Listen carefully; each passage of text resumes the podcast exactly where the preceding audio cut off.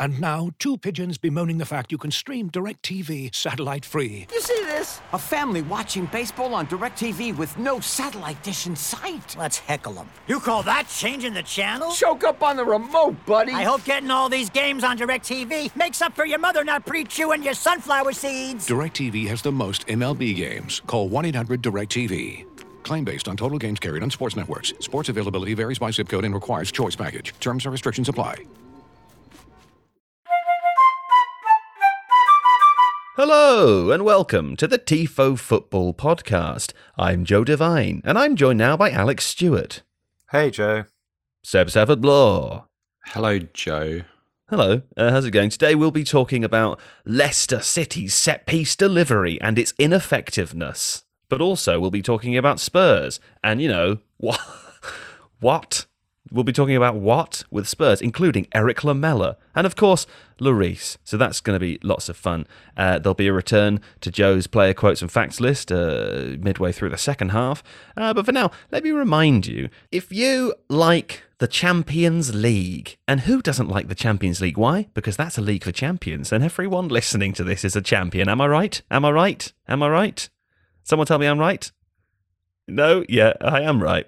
Uh, listen, if you like it though, it comes back this week, so that's a great thing. And hey, as a consequence, there's no better time to sign up for our unrivaled coverage here at The Athletic until February the 25th, which is 10 days from the moment I'm saying this.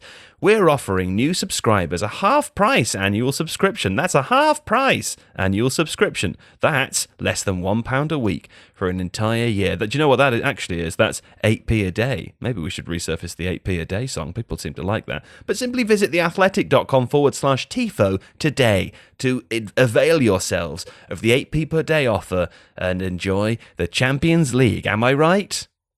Do you know how many days it is since the Champions League group stages before it properly comes back? I don't know what what what, what can you rephrase the question so I can understand you? what is the gap between the Champions League group stage and the resumption of fixtures? I don't. 45 days? No, 50? no, 69.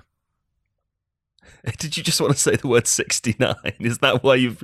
Because people like to meme on that, and I don't know, is that you? Or are you just saying that because that's it's, a long time? I'm just reading. It's, it's the opening line of the Athletics Guide to the Champions League knockout phase 69 days after the. I just thought it was important for people to know that. well, if you visit theathletic.com forward slash TIFO, you can avail yourselves. Anyway, please I, do. I don't understand. No, you wouldn't. Uh, anyway, that's all. Uh, welcome to today's episode. And I will leave you in the, the warm hands and the cool embrace of uh, Seb Stafford Bloor and uh, old man Alex Stewart.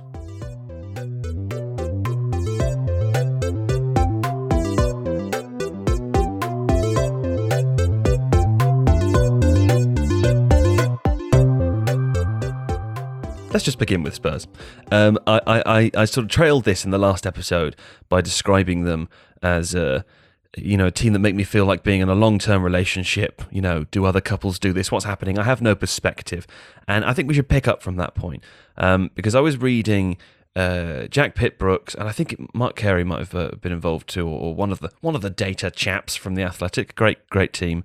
Uh, wrote this piece a, a week or two ago, talking about this very thing. How do you identify a, a Mourinho Spurs? What actually is it? How good is it?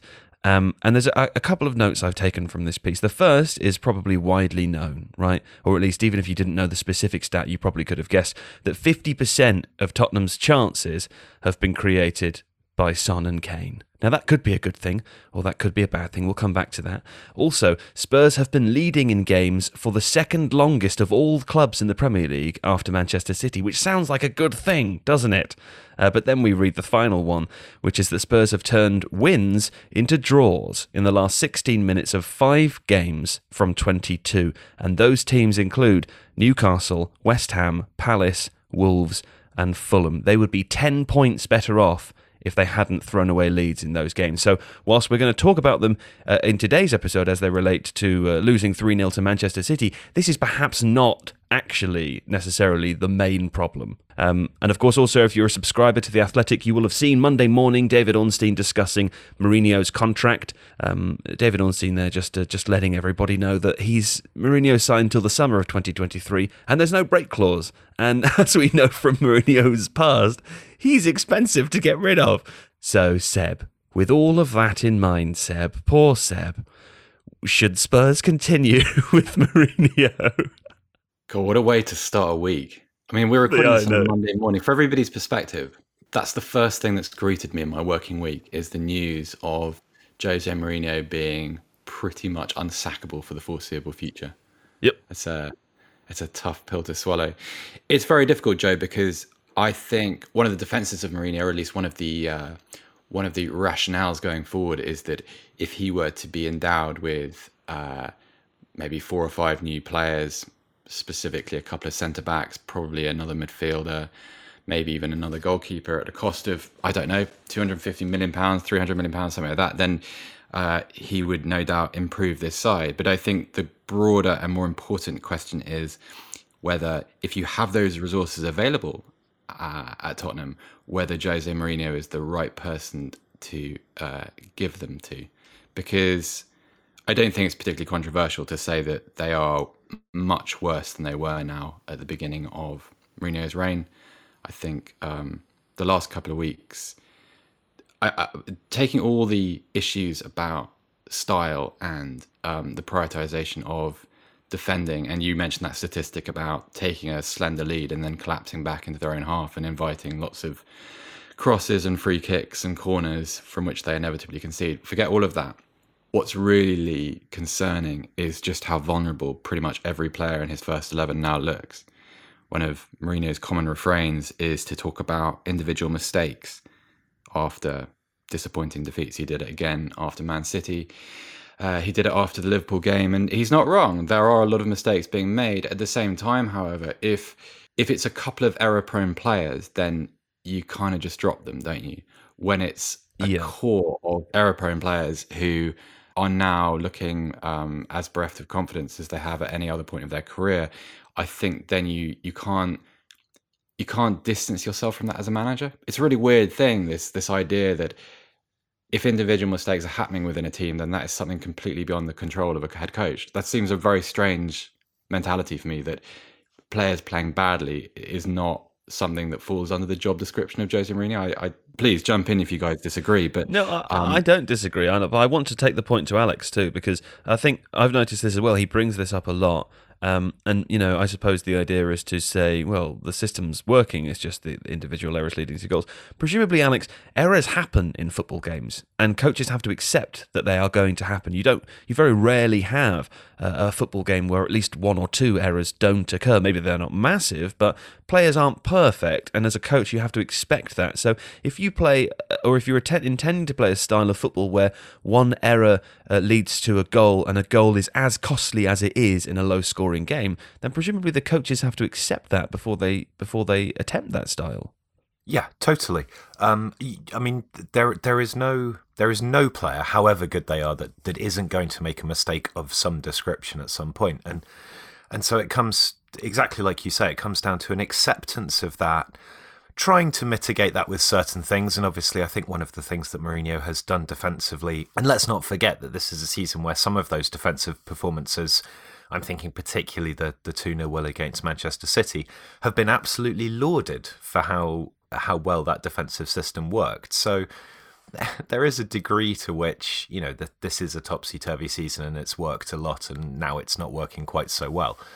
Um, but I think that also goes again, like Seb says, to you know, if if you're looking to mitigate those errors, one of the ways is to upgrade the players, and and I think particularly at centre back, I mean Davinson Sanchez became a meme in, in, in quite quite extraordinary fashion.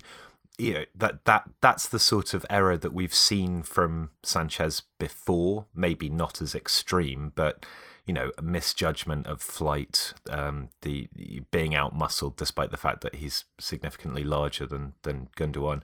You know, the, these sorts of things shouldn't really happen. Um, and and I I guess the the problem then is would Spurs have sufficient funds and is Mourinho necessarily the person uh, to spend them? I mean, the Højbjerg signing has been very successful. Uh, Reguilón, I'd argue, has been a good signing as well. Um, but that you know that it this is a squad that that yes, it probably needs an overhaul. But again, I go back to this fact that after the Everton loss, first game of the season when Tottenham were absolutely woeful and everyone got really excited about Everton as well. They then went on a run of Premier League games where they didn't lose again until mid December. Yeah. And that was to Liverpool. So well, know, let me bring this up again because this is this is a really fine point, Alex. That the five teams that they have been leading against and dropped points in the last 16 minutes were Newcastle, Palace, Wolves, Fulham. The only one here that I think this is maybe slightly different is West Ham, who are having a fantastic season. The other teams, Wolves don't score goals. I don't score many of them. So the idea that when you're ahead, you drop points is is you know is is unlikely, I suppose. Uh, Fulham, Newcastle, Palace, uh, none of none of whom are having fantastic seasons if they had, uh, you know, I know this isn't how football works, but let's just say, for example, that they hadn't dropped a goal in those games and they'd kept those points, they'd be 10 points better off. They would currently be point level with Manchester United and Leicester in second and third place. We expect them maybe to lose to Manchester City, a Manchester City in the current form that they're in. We expect them maybe to lose to Liverpool, right? This isn't so much the problem. Uh, so when you when you consider that, I mean, that seems like a very un-Mourinho like thing to do. You, you know, and then it kind of you know it seems like discussions of squad overhaul are kind of they seem a bit alarming to me because you think well actually they've got a, a, a number of uh, very very good players. Uh, has come in and has been fantastic this season, and Ndombele is uh, is showing much more of his quality and is, seems to be trusted by Mourinho now, which is fantastic. Obviously, you've got the, the, the Kane and Son axis, and when they're playing well and that counter attack is working, they're you know scintillating. They're some of the best forwards in the league. Um, we've got Eric Lamela, who we're going to come on to talk about, and of course we, we you know we're going to talk about uh, Lloris too. Um, but it feels like you know, but for a you know a tweak here or there, I'm not trying to defend Mourinho. I'm just I'm, I think I'm trying to defend Spurs generally. It seems like that's the problem. Losing to Manchester City isn't so much a problem. The way in which they lost, which which they were, and I hope Seb will agree with me, almost entirely abject and offered literally nothing to the game. That's a yeah. problem. But uh, that they lost here isn't a problem. It's these other games that are. I think that's fair. I mean, you know, I'd, I'd say with the Fulham game, for example, they created significantly better chances. That's a game that on most other days they would have won. You know, there, there's, I, I suppose all I'm saying is that I'm being slightly cautionary in terms of the fact that this is a very topsy turvy season and people are there's there's a kind of seizing on narratives. Things ebb backwards and forwards. Spurs started the season really strongly. Quite a few of the games that they've lost are games that you would probably have expected them to lose. I think this is much more a stylistic point. It's the fact that when when you play a certain style of football and it doesn't work, the perception of that is more damaging than if you were playing an exciting attacking brand of football and that didn't work. You could have the same set of results, but it's the manner of of the results. It's the defensiveness, it's the caginess, it's the reliance on a couple of players that makes it feel worse than it possibly is. No, fair enough. Seb, I'm going to ask you about Eric Lamela now uh, because, you know, I love him, by the way. He made he made yesterday's game quite fun uh, to watch. Um, but we were talking with producer Adonis in the WhatsApp chat during the game. Uh, Alex and I were praising uh, Lamela's shithousery just for entertainment value, and Adonis said, "What is he actually good at, though?" And so I thought, uh, you know, that's a good that's a good question for the podcast. Seb, what is Eric Lamela actually good at? A couple of different things. I, I suppose with the ball, he's a very decadent player. He's someone that doesn't overly concern himself with the problems associated with giving it away. He'll happily take risks. He will dwell on the ball. He'll hold it for longer than he's supposed to. When he's running to the teeth of a defense, he's happy to try something. Um, he's a very low percentage player in that way. Um, without the ball, I think it's an easier case to make. He's a very hardworking player. He is absolutely well. He must be absolutely horrible to play against because he's all elbows and studs, and he's got that sort of um, provocative attitude to him, which if I was a fan of any other any other club in the division, I'd hate Eric Lamela. But because he's yours, you love him because there's a spirit to him that um, doesn't endear him to the fan base entirely, but those who appreciate him, that's the kind of thing that they focus on. But that being said, he is he's always been a very divisive footballer. Uh, even before his his serious hip injury, which kept him out for about a year and a half, which I'd argue he's never really been the same athlete ever since. He's very rarely been able to play more than once a week since then. Um, even before then, and I think this is partly because he was signed with the Gareth Bale money and because he was a left footed player, and because a lot of people who didn't know quite what he was were expecting something a little bit more Bale like from Lamela, which he was, as anyone who watched him play for Roma will know, he was never going to be that player. Um, so he's a he's he's like um, he's the thing that Tottenham fans have been arguing over for the longest period of time, with the exception of Daniel Levy and ENIC. he's uh, he's contentious, but I I've always I've always liked Eric Lamela. Like I. I, if you accept him for what he is, which is that he is going to turn the ball over, he is going to try things, and you know he's very binary. He is going to disappoint you as much as he's going to entertain you. Uh, then if you if you if you know where you stand with that kind of player, it, it's an easier relationship, I think. Alex, he looks delighted to be a Mourinho player. yes, um, I mean, uh, for a for an attacking midfielder winger, his his defensive work rate is is extraordinarily high. Um, I mean, there is one interesting thing. His pressure numbers are fantastic. His interception numbers are significantly lower, which I think means there's a degree to which he rushes into those pressures without necessarily um, having the right sort of angles to then actually win the ball back. Um, but in terms of how much effort he puts into it and the degree to which he's able to to push defensive players back or at least give them something to worry about, that's that's fantastic. You know, I, I look back over some of his previous play. There's a goal he scored. Seb will almost certainly remember this because he has an encyclopedic knowledge for these things. A goal he scored against Middlesbrough in January of 2020.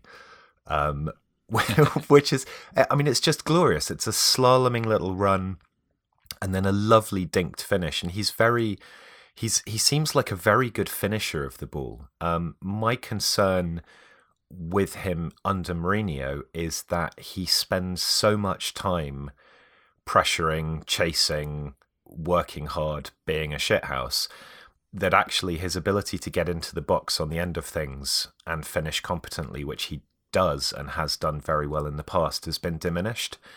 Um, so, you know, I feel like maybe if Lamela was freed up a little bit to be slightly more attacking, we'd see more of him because I think he's got the skill set for that. Alex, do you think maybe there's a little bit too much responsibility in this system? So, I mean, one of the things that occurred to me when I was watching the City game was that, uh, and this was obviously um, a couple of days after Mourinho had had praised Lamela and talked about him as a sort of an agent of chaos one of the problems seems to be that in a, a Mourinho attacking structure, if you take the uh, the Kane Son axis and the counter attacking dynamic out of things, then what you're left with is individual players carrying the ball into areas where they're outnumbered and then being asked to kind of ad lib their way to a good solution. And if you do that with Eric Lamela, you you kind of tempt him along that sort of long road of of indulgence, which kind of frustrates people. And it feels like there there is so little happening uh, around attacking players at Tottenham when they cross the halfway line, unless the ball is with uh, at Kane's feet or Son's feet. And actually, let's be honest, Son looks absolutely spent um, as a as a as a player at the moment, which is completely understandable because he's been run into the ground. But nothing is happening. There's no, there are no, there are no, there's no running. There's no consolidation of possession. Uh, to be honest with you, given given the sort of the quality of footballers in that side, it's amazing how uncomfortable Spurs look with the ball it's it's like they're a basketball team. They can't they can either go forward or they can fall back, but they can't just hold the ball and they can't sort of they can't spend any time sort of drawing the sting of a game or uh, trying to alter the flow of momentum within it. And that Eric Lamela in that context is uh, more likely to be be a problem than an asset, I think. I, th- I think that's right, and and in fact, here's a sort of slightly weird parallel for you. Allan Saint-Maximin in early this season Newcastle, um, where you know the the one opportunity that he would have during games was to get the ball relatively deep and try and carry it forwards in the absence of a great deal of support. And Lamela is a good ball carrier, there's no doubt about that. But his starting position is so deep, um, really what you want with Lamela, I think, from having watched past clips where he's been successful, is you want him up with an attack where there's at least a couple of other people who are making runs that are drawing defenders away, and he he seems to thrive making those those little runs kind of into the space around the penalty area, carrying the ball forward slightly and then shooting or passing. You know, he's the kind of player who worked very well in how mm, uh, Mauricio Pochettino constructed Spurs' attacking system. You know, with those little interchanges, players running from deep, players finding space in between the lines. His starting position under Mourinho is too deep to be able to do that because he's got these defensive responsibilities. It's exactly the same. You know, again, we praise Steven Bergwijn uh, in that Man City win for how much he acted effectively as a second right-sided wing back. But if you've got players like that and that's what they're doing, then of course they're not going to be up there for every single attack and linking play and finding space because they're spending all of their time in their defensive third. So, well, this is the thing, and I think this is the crucial point actually, because I've got a um, one of my Spurs supporting friends. His thing is um, hates Lamela as a starter, but thinks he's an excellent substitute.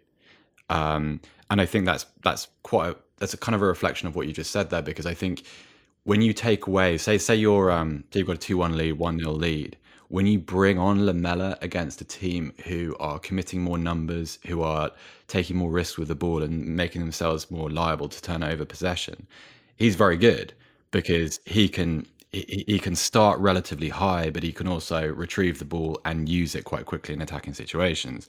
Whereas if you use him, if you use him from the start in a Mourinho system, which is um, habitually far more cautious, then you're you're you're lumbering him with things which and let, let, let's not look beyond the athletic thing. He is not physically what he was. He's i mean if you look at if you watch him run as a 21 22 year old versus how he moves now he's fundamentally different. And this is a kind Absolutely. of a legacy of a very serious injury. And uh, the acceleration has kind of gone and you know he looks he looks older than he is. Um, but it's um it just seems to be about usage with him he looks like you could cut glass on his cheekbones, though, doesn't he?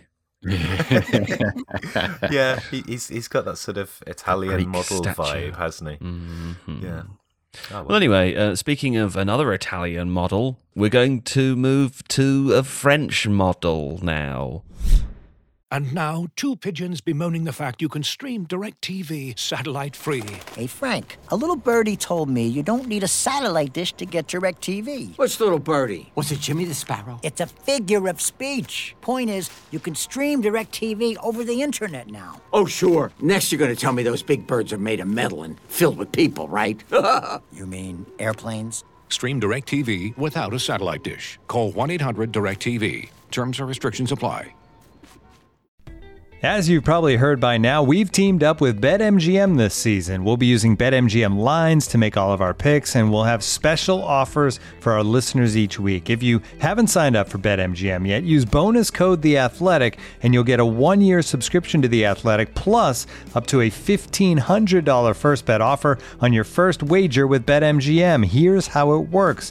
Download the BetMGM app and sign up using bonus code The Athletic. Make your first deposit of at least $10. Place your first bet on any game and claim your voucher for a one year subscription to The Athletic. See BetMGM.com for terms. U.S. promotional offers not available in D.C., Mississippi, New York, Nevada, Ontario, or Puerto Rico. Gambling problem? Call 1 800 Gambler. Available in the U.S. Call 877 8 HOPE NY or text HOPE NY 467 369 in New York. Call 1 800 NEXT STEP in Arizona. 1 800 327 5050 in Massachusetts. 1 800 BETS OFF in Iowa. 1 800 270 7117 for confidential help in Michigan. 1 800 981 0023 in Puerto Rico. First bet offer for new customers only in partnership with Kansas Crossing Casino and Hotel. Don't forget, if you haven't signed up for BetMGM yet, use bonus code The Athletic, and you'll get a one-year subscription to The Athletic, plus up to a $1,500 first bet offer on your first wager. Hugo Lloris. Uh, been a liability for some time, um, but never quite as bad as it is now. It doesn't seem. Uh, of course, there were discussions about the the softness of the goals that he conceded over the weekend and the softness of some of the goals that he's conceded recently. But beyond that, uh, you know, his kicking's always been bad.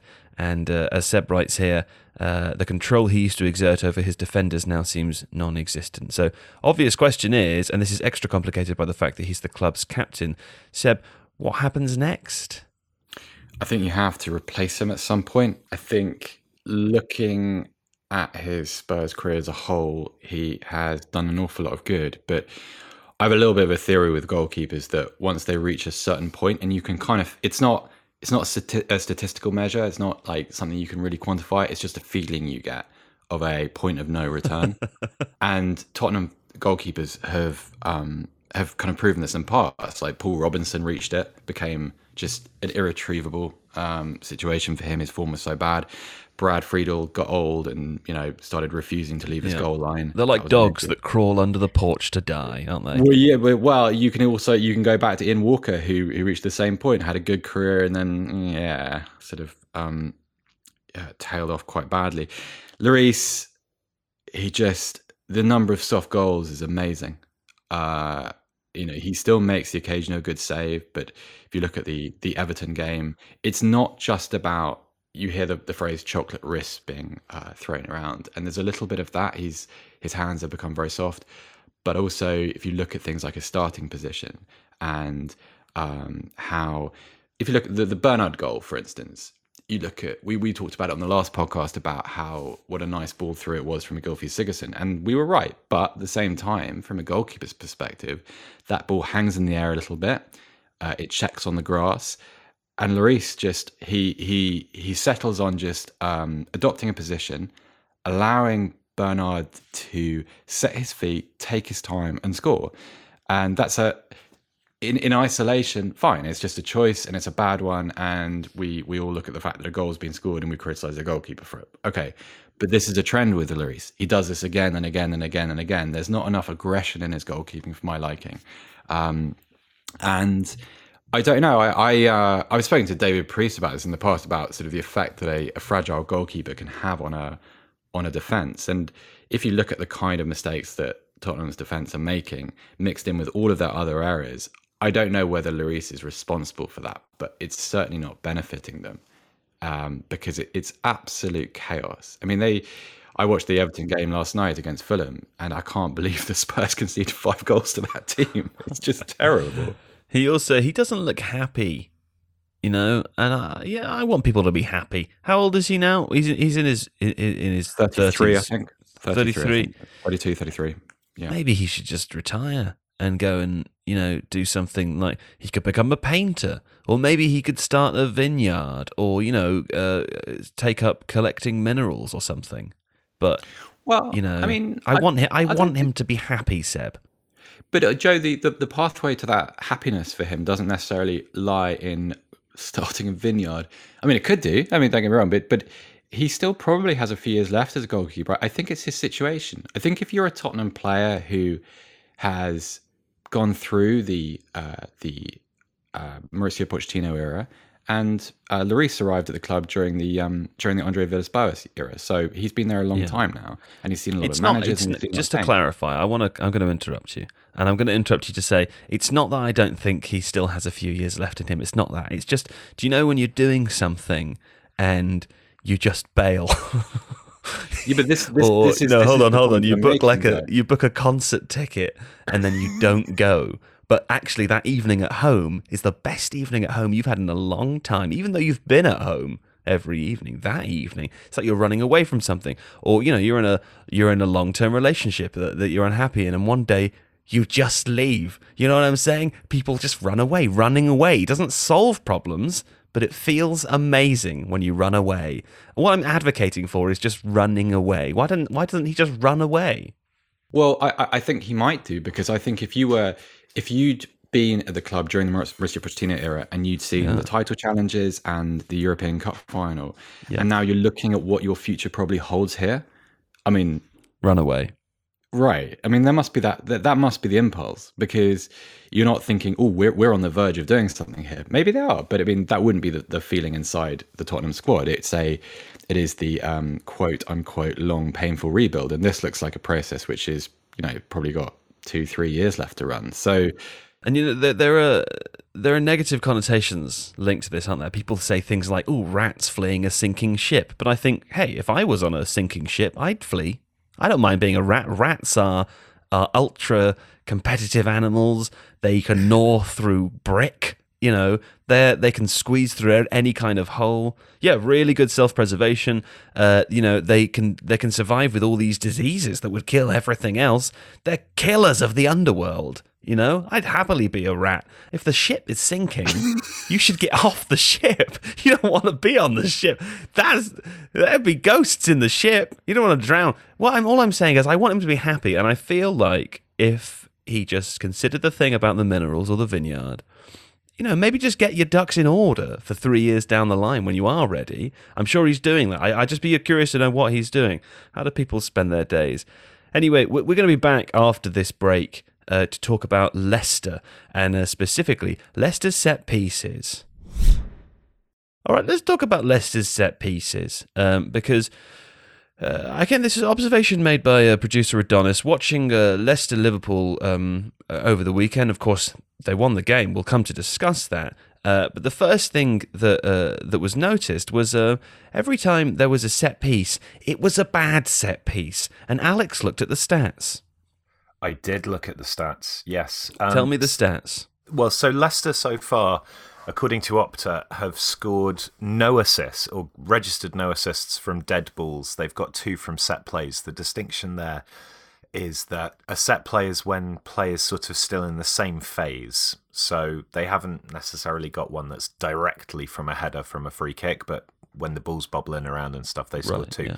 That's right at the bottom of the league. Um, so I had a look at how they're taking their set pieces, and and kind of the.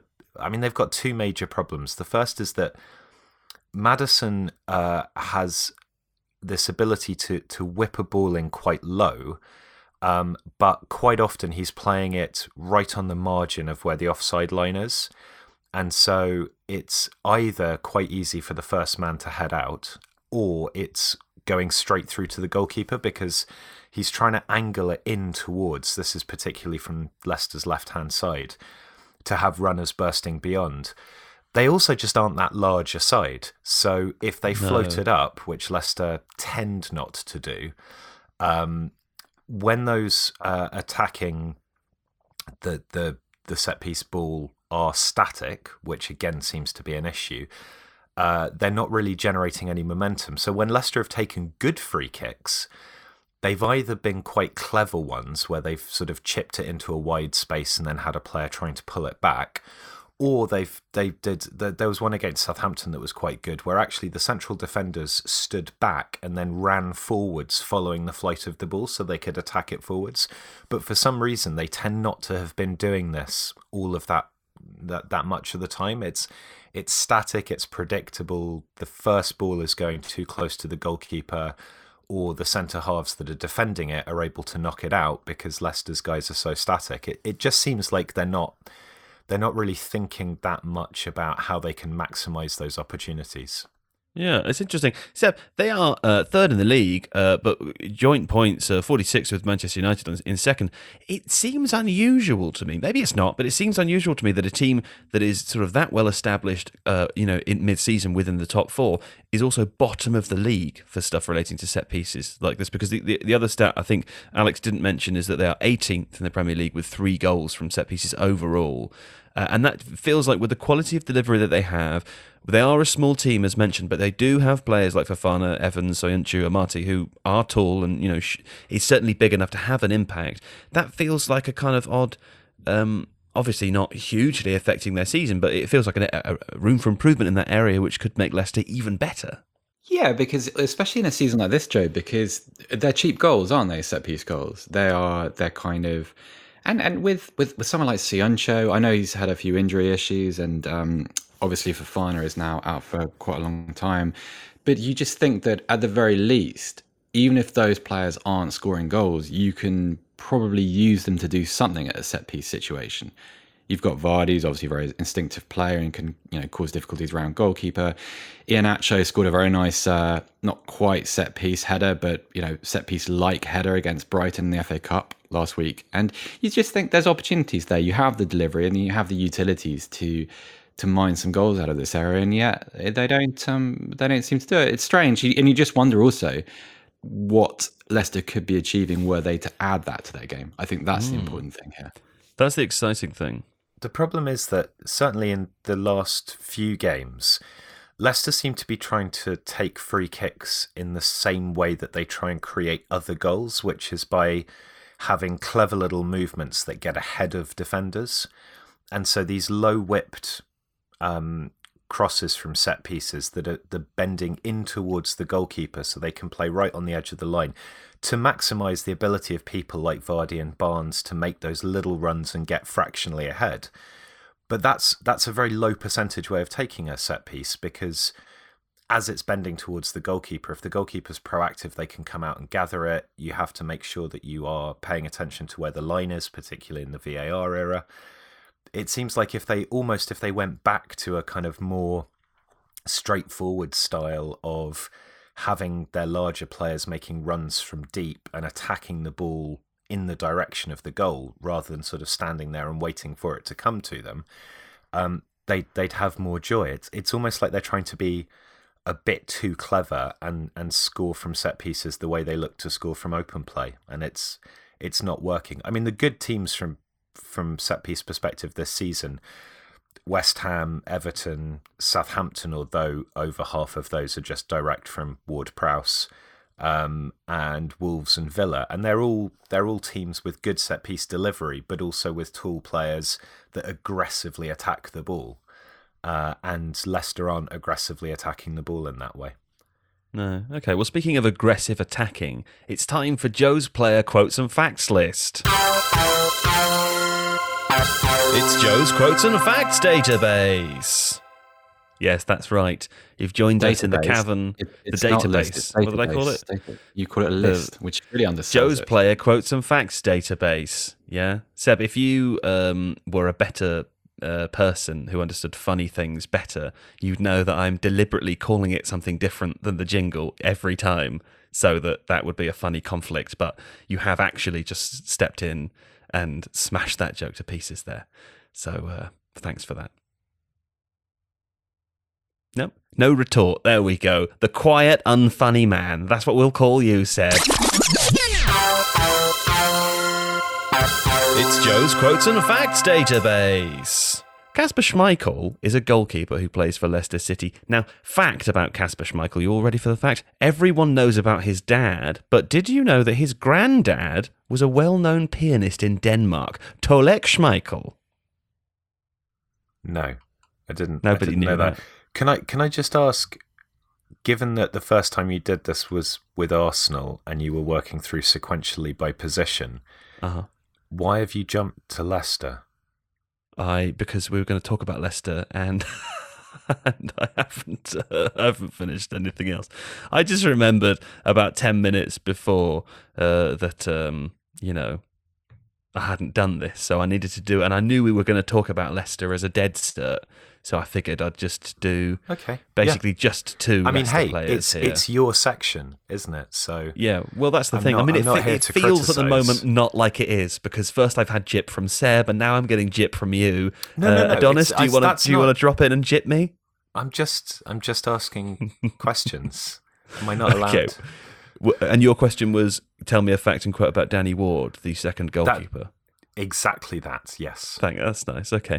Well, Danny Ward. Uh, here's a fact about Danny Ward. He's only made two appearances for all of his parent clubs, and that was Wrexham, Liverpool, and Leicester, and both of those were for Liverpool. Uh, yes. I I mean I knew that he had made a couple of appearances for Liverpool. Is he's a is he a Welsh international?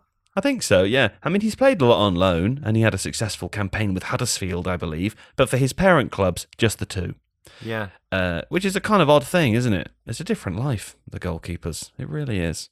Um, but anyway, his quote, a quote from Danny Ward, says, uh, uh, Love it, the boyo. Go and show everyone what you're about, my bro. At Ash Taylor. Look after the codfather for me, big dog. Who's the Codfather? I don't know. Wow. what was less? What sorry? What was Kasper Schmeichel's quote?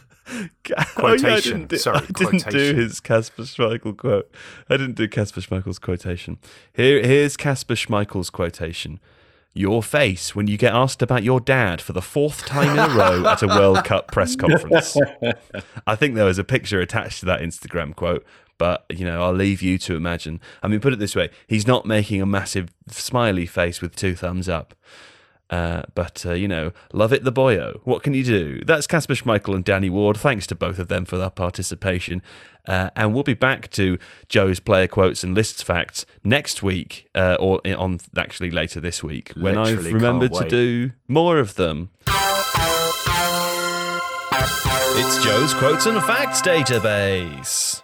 So that's nice, isn't it? Um, So but let- exciting. let's return to the real world now. Uh, we- we've got a short period left, and I'm keen to uh, just visit Brendan Rodgers just for a moment. I know he's not on the pod plan gang. I know he's not there.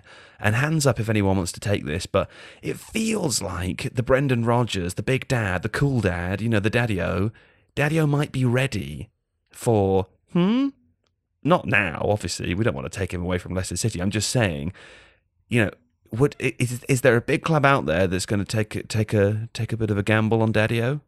Aren't, aren't Leicester big? Well, no, I just, I, I mean, yeah, I Leicester are big. Yeah, I, I suppose. I'm I not saying they're not big. I'm just saying like a bit like a club that is distinct from Leicester on its uh, you know on a financial basis, for example. I mean, uh, but isn't that an interesting question? Like Leicester, Leicester are playing extremely well. They've been consistently towards the top end of the division for the last number of seasons. They're more consistently there than some of the other quote unquote big six, big seven clubs. Yeah, They've won the Premier League more recently than most of those. Like, I which know. makes it an interesting question because the list of clubs that you might leave Leicester to go to presumably It's is now tiny. increasingly small. One of which he's already been at as well with Yeah. Liverpool.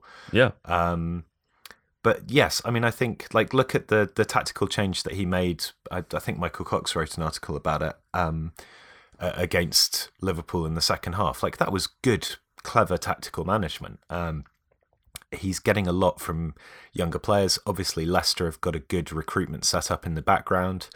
Um, most of their signings have paid off, and, and the ones that even have been a bit questionable is largely down to injury rather than anything else.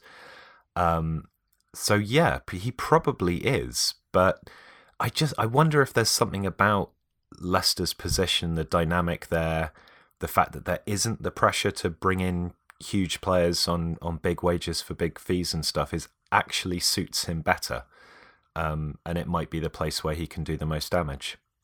Seb, Seb, by the way, I just noticed. I just noticed that uh, you actually left the room when I was chastising you. you went really quiet when I was mocking you for interrupting me, and I felt bad. But it turns out you actually left the room.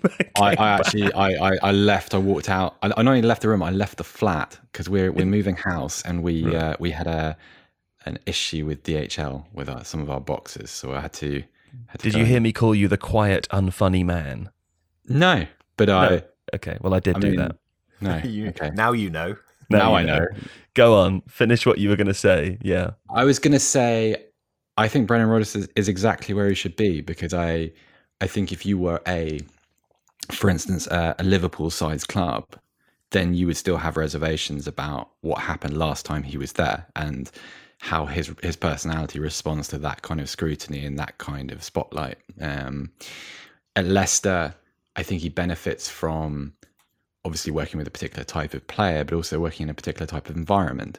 There's something about Brendan Rodgers which I'm not sure what the right way is to describe it, but he can become he becomes his own enemy sometimes and he can get a little bit carried away. And I know some of these things are outdated and he's toned down uh, the more um, outlandish parts of his personality, but it's The stepdad thing. Yeah, the kind of the mo the Raheem Sterling moment from the being Liverpool. Also, the way he carries himself in interviews.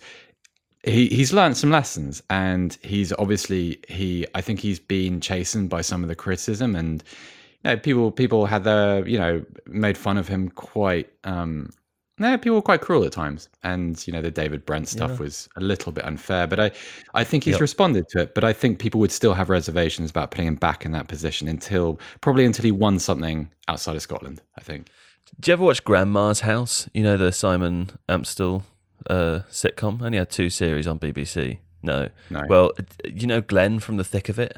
I do. Yes. Yeah. Yeah, Glenn Yeah, plays the stepdad in that, or like the mum's boyfriend in that, and he is the best mum's boyfriend stroke stepdad character. He, he's he plays it so well. You can imagine, you know, Glenn. He's gone Glental.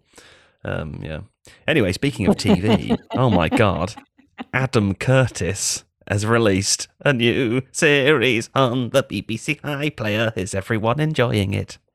I'm still on. He's gone Glental. He's gone Glental. That's a line. For that's a some direct for some reason, whenever I thick of it, think yeah. of whenever I think of Glenn from the thick of it, I think of that line where somebody shouts at him because he's listening to opera and says it's just vowels, which which is just yeah yeah it's Um, listen, It's has nobody true. watched Can't Get Out of My Head, an emotional history? Adam Curtis's uh, six-part uh, extravaganza. Nobody, nobody here. Anybody here? Hmm I feel Is like you're is- quite close. to making this like a mandatory company-wide viewing Yep, experience. Pretty sure. you- Pretty yeah, sure it's going to yeah. be.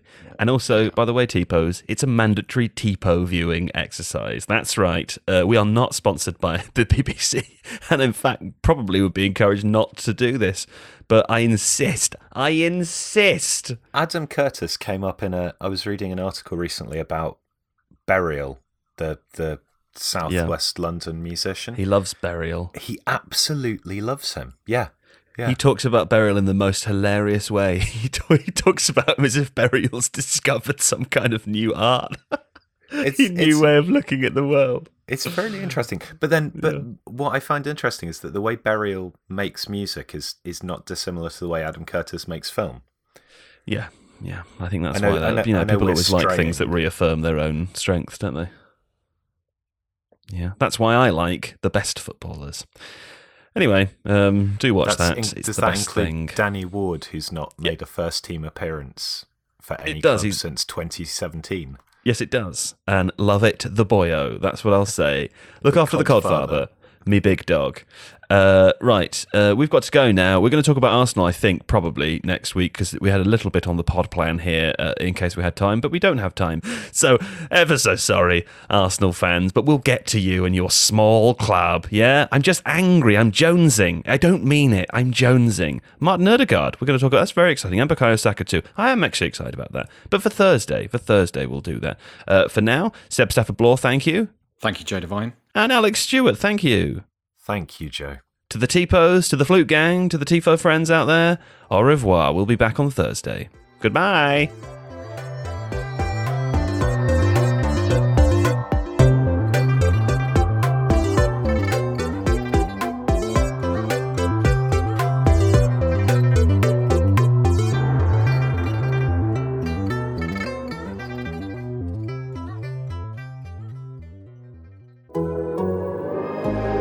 Athletic.